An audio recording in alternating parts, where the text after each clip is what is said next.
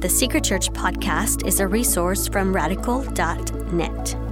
For the Secret Church 8 study guide and other resources that go along with this audio, visit radical.net slash SC8. This is Secret Church 8, Episode 5.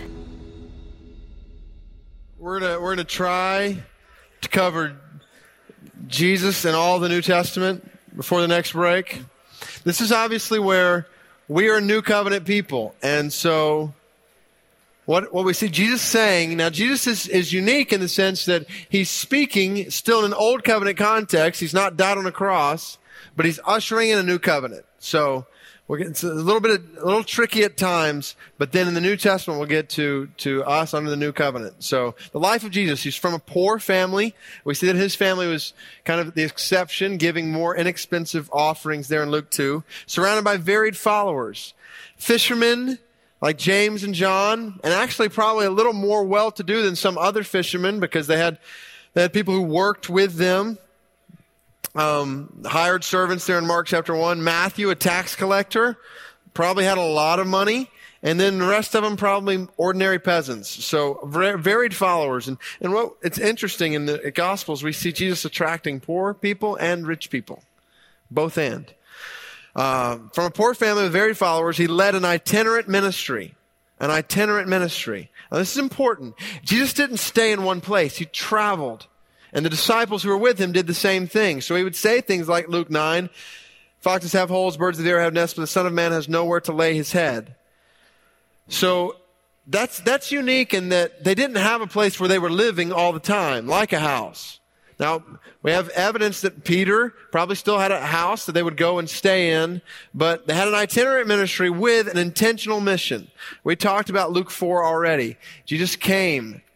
Jesus came and this is how I want to describe his mission. It was a spiritual mission.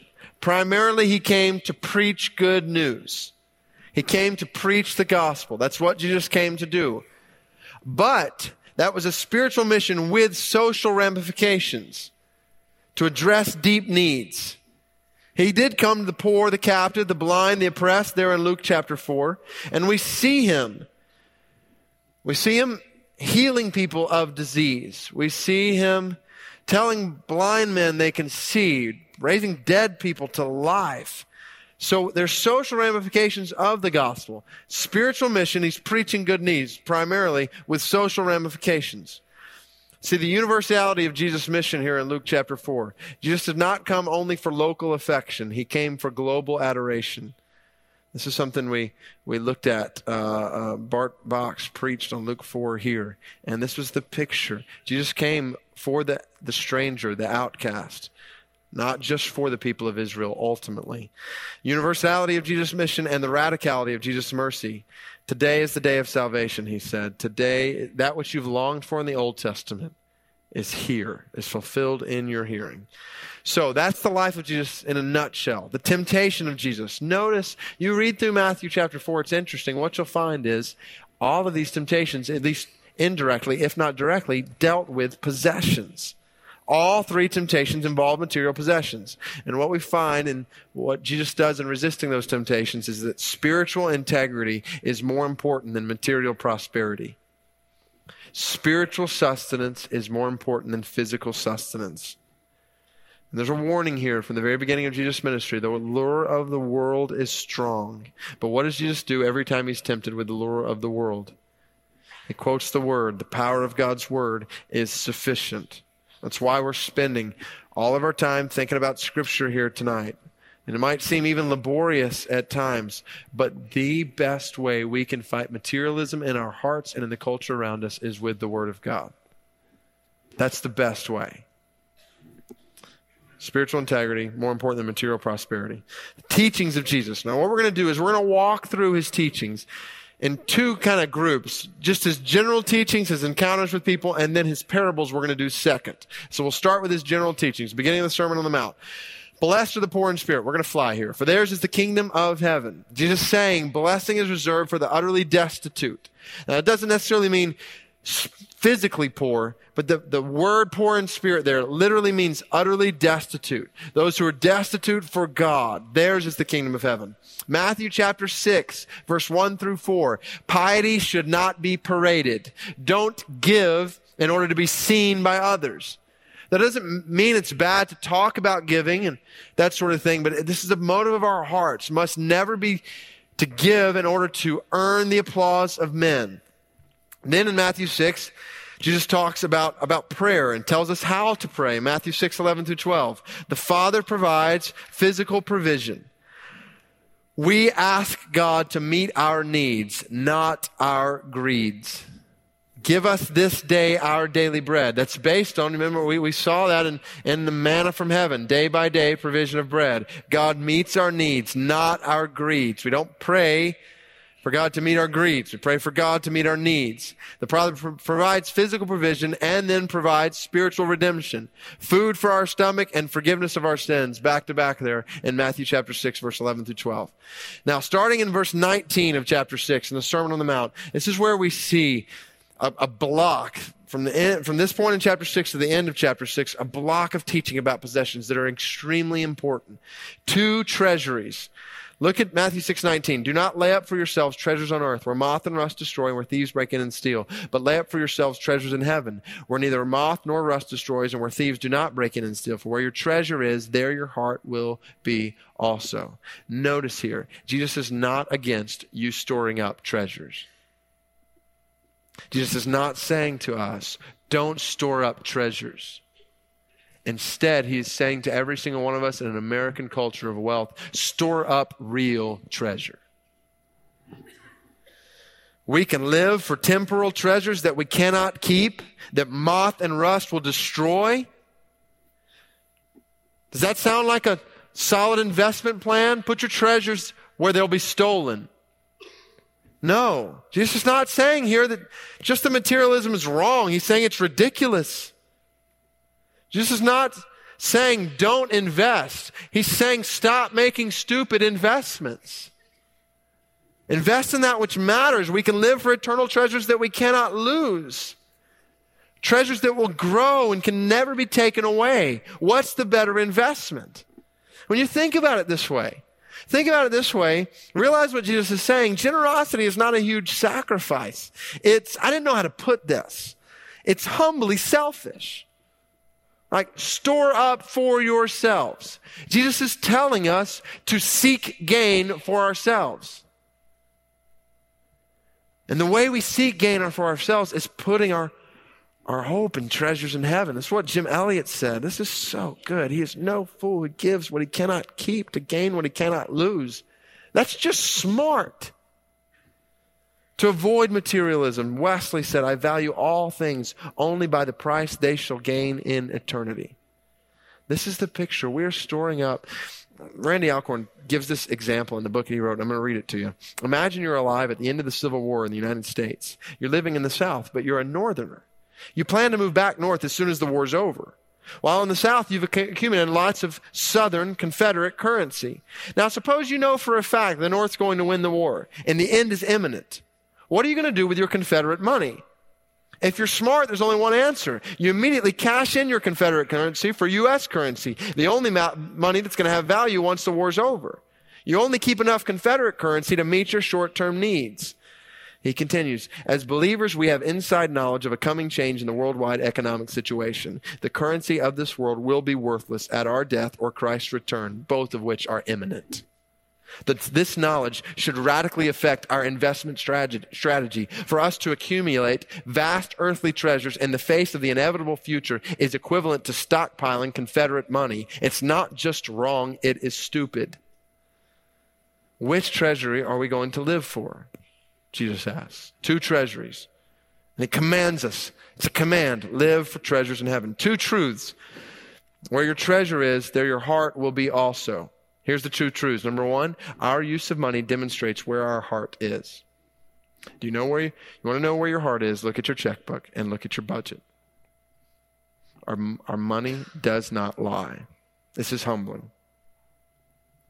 Our money demonstrates where our heart is, and our use of money determines where our heart goes. Where your treasure is, there your heart will be also. Money leads, hearts follow. People say, I want more of a heart for missions. Put your money in missions. You want a heart for the lost and the poor? Put your money toward the lost and the poor. You will not have a heart for the lost and poor if you keep buying more and greater gadgets and stuff. It won't happen.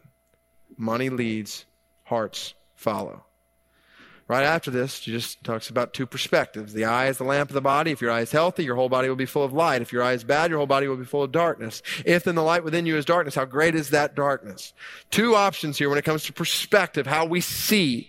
Short-sighted, eyes focused on the things of earth. Concerned with where you or others are going to be a few years from now. That's how the world lives. You get the next gadgets, you can get ahead of the next guy. Financial counselors say you need to plan ahead so you know where you're going to be 20, 30, 40, 50 years from now. And I want to propose to you tonight that that kind of counsel is short sighted. It's absolutely short sighted. It's short sighted to live for the day when we will be 60 or 70 or 80 years old with our money. There's a different perspective, and it's far sighted, eyes focused on treasure and eternity. And concern is not as where we or others are going to be a few years from now, but the concern is where we or others are going to be a few million years from now. We don't need to plan for what's going to happen 30 years from now. We need to plan for what's going to happen 30 million years from now and spend our money accordingly. Choose investments carefully. Which one is the greater return 30 million years from now? And spend on that. You can get a nice a nice car, a nicer car. So you got a simple car and you say, well, for this much more, I can get a nicer car here. And then you look at that money, maybe it's five or ten thousand dollars extra. And you think, or I could, I could invest in a church planter in India who will go into unreached people group to share the gospel. What's going to have a, an effect on 30 million years from now? This is a no brainer all of a sudden. It is a no brainer.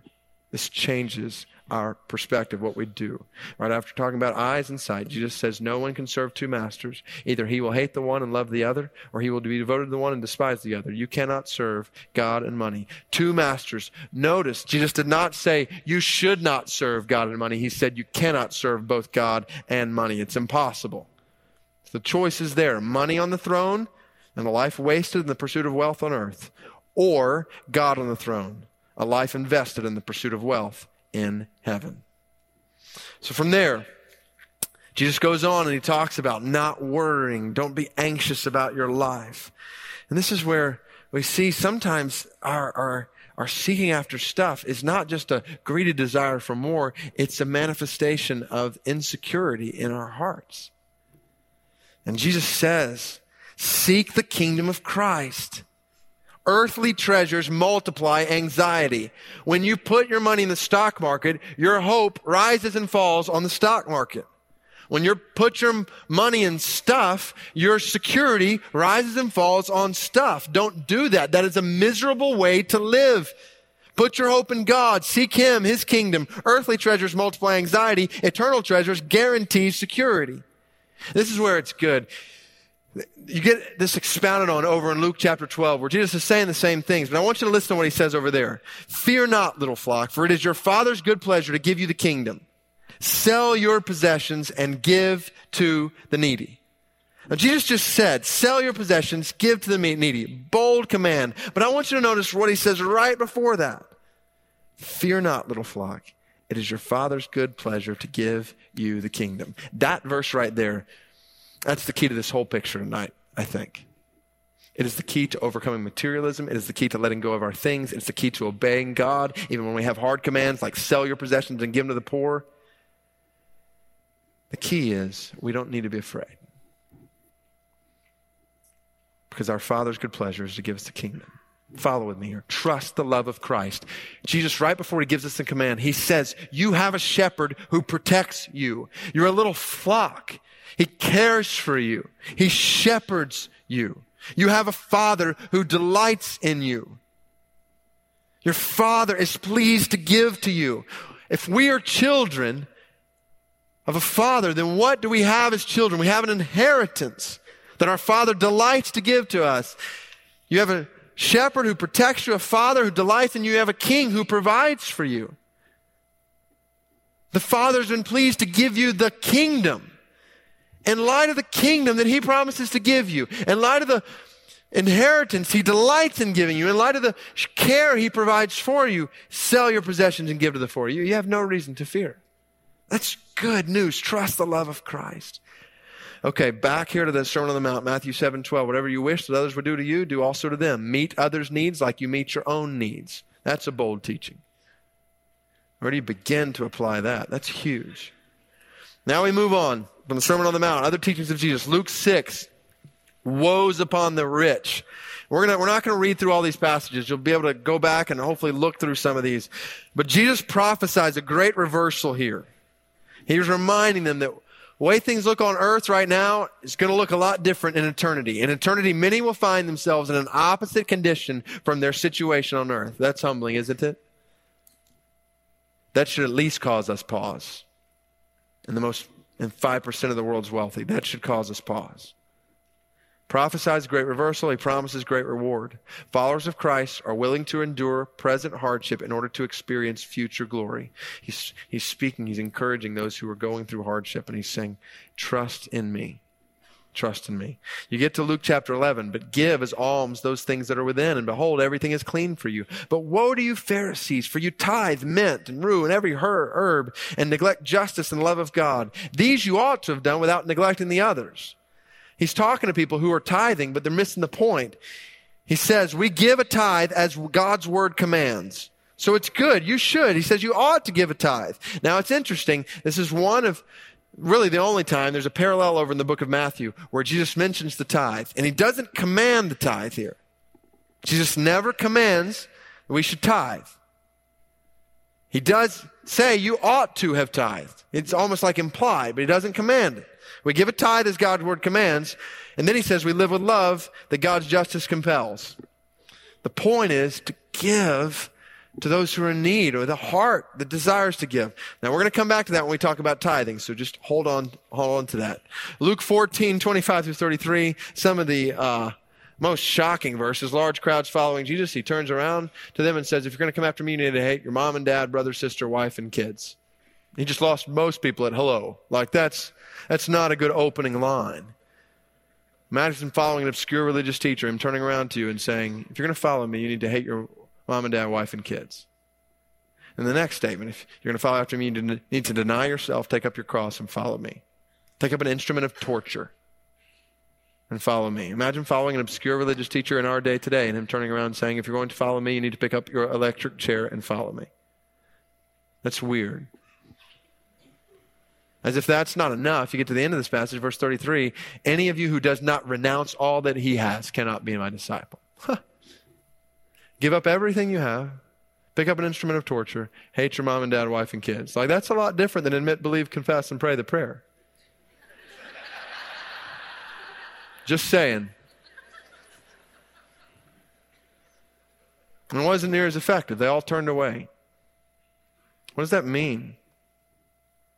And, and some people say, well, that's, that's discipleship. This is, this is for mature. This was, this was his intro.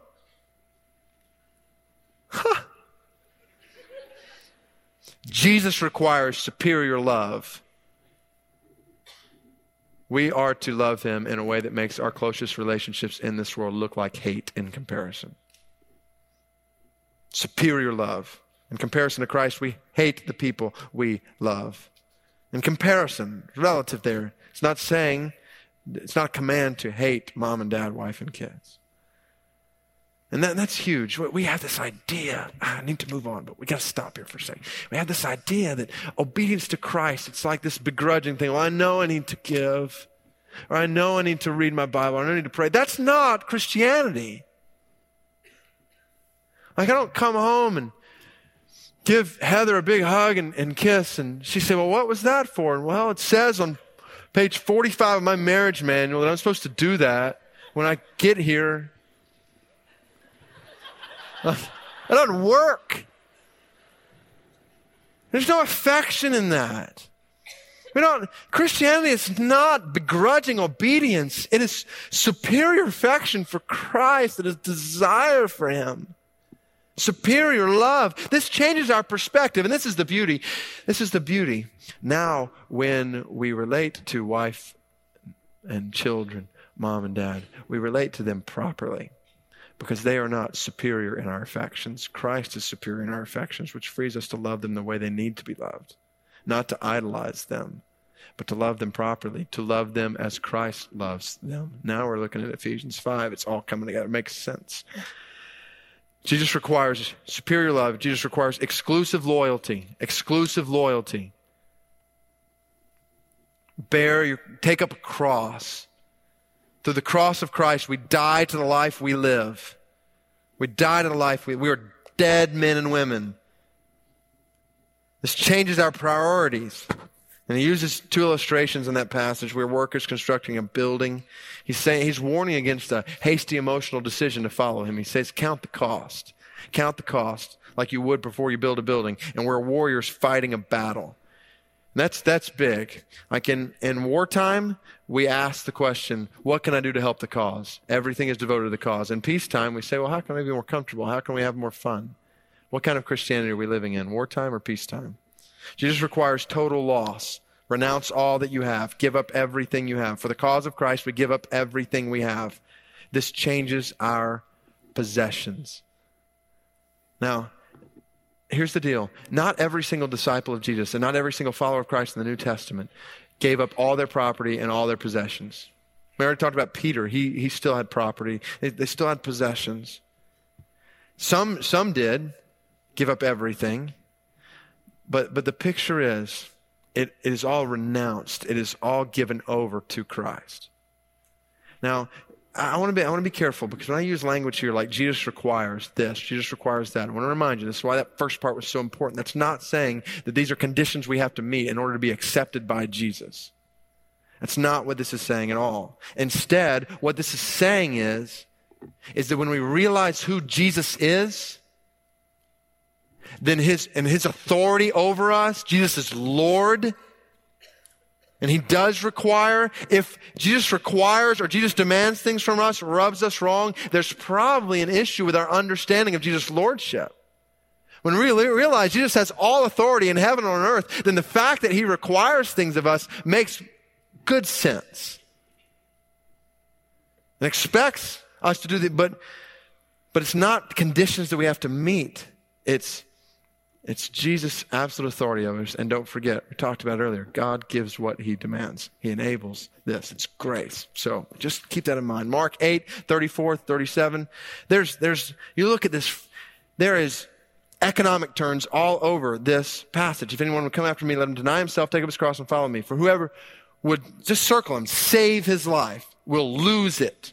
Whoever loses his life for my sake and the gospel will save it. What does it profit a man to gain the whole world and forfeit his soul? What can a man give in return for his soul? Like, what is Jesus saying? He's saying we do not live for gratification in this world. We do not live for this world. We live for gain in the world to come. If we save our physical lives here at the expense of our spiritual well-being, we will ultimately lose both. But if we lose our lives here following after Christ and proclaiming the gospel, we will preserve our lives for all of eternity. Let's choose the latter. Then you come to Mark chapter 10, verse 17 through 31, the story of the rich young ruler. Now, this one takes the cake. Like rich, young, influential ruler coming up to Jesus. If anybody needs to be in, this guy needs to be in. Think of all he can do for the kingdom. Like a simple and he comes up and he asks, What must I do to inherit eternal life? He's an eager seeker. I mean, bow your head and close your eyes and sign the card. And this guy is on the circuit like that. Instead, Jesus doesn't have some of the methods that we have today. And so he has the gall to look at him and say, Sell everything you have and give it to the poor. The classic example of letting the big fish get away. Guy turns around because he had great wealth, Mark 10 says. Now, when we come to this passage, we got to be careful. There's two errors here oftentimes we universalize this passage. We say, well, Jesus tells everyone to give away everything they have to the poor. That's, that's not what this is saying. We, have talked about that. It's, it's not what Jesus says to every follower of his. But at the same time, and that can kind of cause us to breathe a sigh of relief. Okay, all right, good. But the second error is to minimize this, because if this passage teaches us anything, it teaches us that Jesus does tell some people to sell everything they have and give it to the poor. I love what one writer said that Jesus did not command all his followers to sell all their possessions gives comfort only to the kind of people to whom he would issue that command. like we laugh. And and the people say the point of this story is that Christ is supposed to be the center of his affection, uh, center of our affections. And for this man, it was it was money. For other people, it's other things. And so the the only point really is that we're supposed to let go of the idols in our heart. And that interpretation is unquestionably true and utterly inadequate. It's true, yes, that's the point. But this speaks to possessions. And we've got to see ourselves here. We're rich. And this text is showing us the powerful relationship between one's spiritual condition and one's riches. And so we're going to fly through this right here. What does this passage teach us? Jesus' call to salvation demands total surrender. That's what he's calling this man to. Total surrender. Salvation, not a matter of external reformation. You look at this passage, Jesus says, obey the commandments, sell your possessions. What Jesus is doing and what he does, like in the Sermon on the Mount in Matthew chapter 5, this guy thought, I can do this. I can make it into the kingdom by what I do. And so what Jesus does is he takes the bar to an entirely new level. It's what he does all throughout to show that he can't do this on his own. Salvation, not a matter of external reformation. Salvation, ultimately a matter of internal transformation. He's, he's got to have a superior, he's got to be conquered by a superior affection for Christ and trust in Christ that would enable him to do that. That's got to happen on the inside. And the whole passage hinged on how he viewed, viewed Christ. Comes up, he says, Good teacher. Jesus is not merely a respectable teacher, Jesus is the sovereign Lord. This is, this is huge for us. Jesus does not intend to be one voice among many in how we use our possessions. He intends to be Lord over how we use our possessions. Sovereign Lord demands total surrender. Jesus call calls us to give sacrificially because he loves us. I love Mark 10, 21. It says, Jesus looked at him and loved him. Jesus loves rich people enough to tell them the truth. When Jesus tells us hard things, he doesn't tell us these things because he doesn't like us. He tells them these things, us these things because he loves us. Jesus gives commands, not considerations. Five commands in that passage. Five commands. As followers of Christ, we do not consider options. As followers of Christ, we obey. Some people look at this passage and say, well, what Jesus was saying was that this man needed to be willing to sell his possessions. The only problem with that interpretation is it's not true. If he if that's what he meant, then he would have said, You need to be willing. He said, Sell your possessions. And by that, he meant in the Greek, sell your possessions. Where the New Testament language it just comes in. It's very helpful. Jesus does not want to strip us of our pleasure. He wants to satisfy us with his treasure. I love this. Go sell everything you have, give to the poor, and you will have treasure in heaven. He's not calling him away from treasure. He's calling him to treasure. That's what we've already seen in Matthew chapter 6. He's not saying don't care about treasure. He's saying start caring about real treasure. Do we want unpredictable investments or do we want inexhaustible savings? Love of possessions will inevitably and ultimately rob us of the joy for which we have been created. This man's face fell. He went away sad because he had great wealth. It's the only time in Mark when someone called by Jesus to himself refuses. Why did he walk away? Because he, his eyes were blind.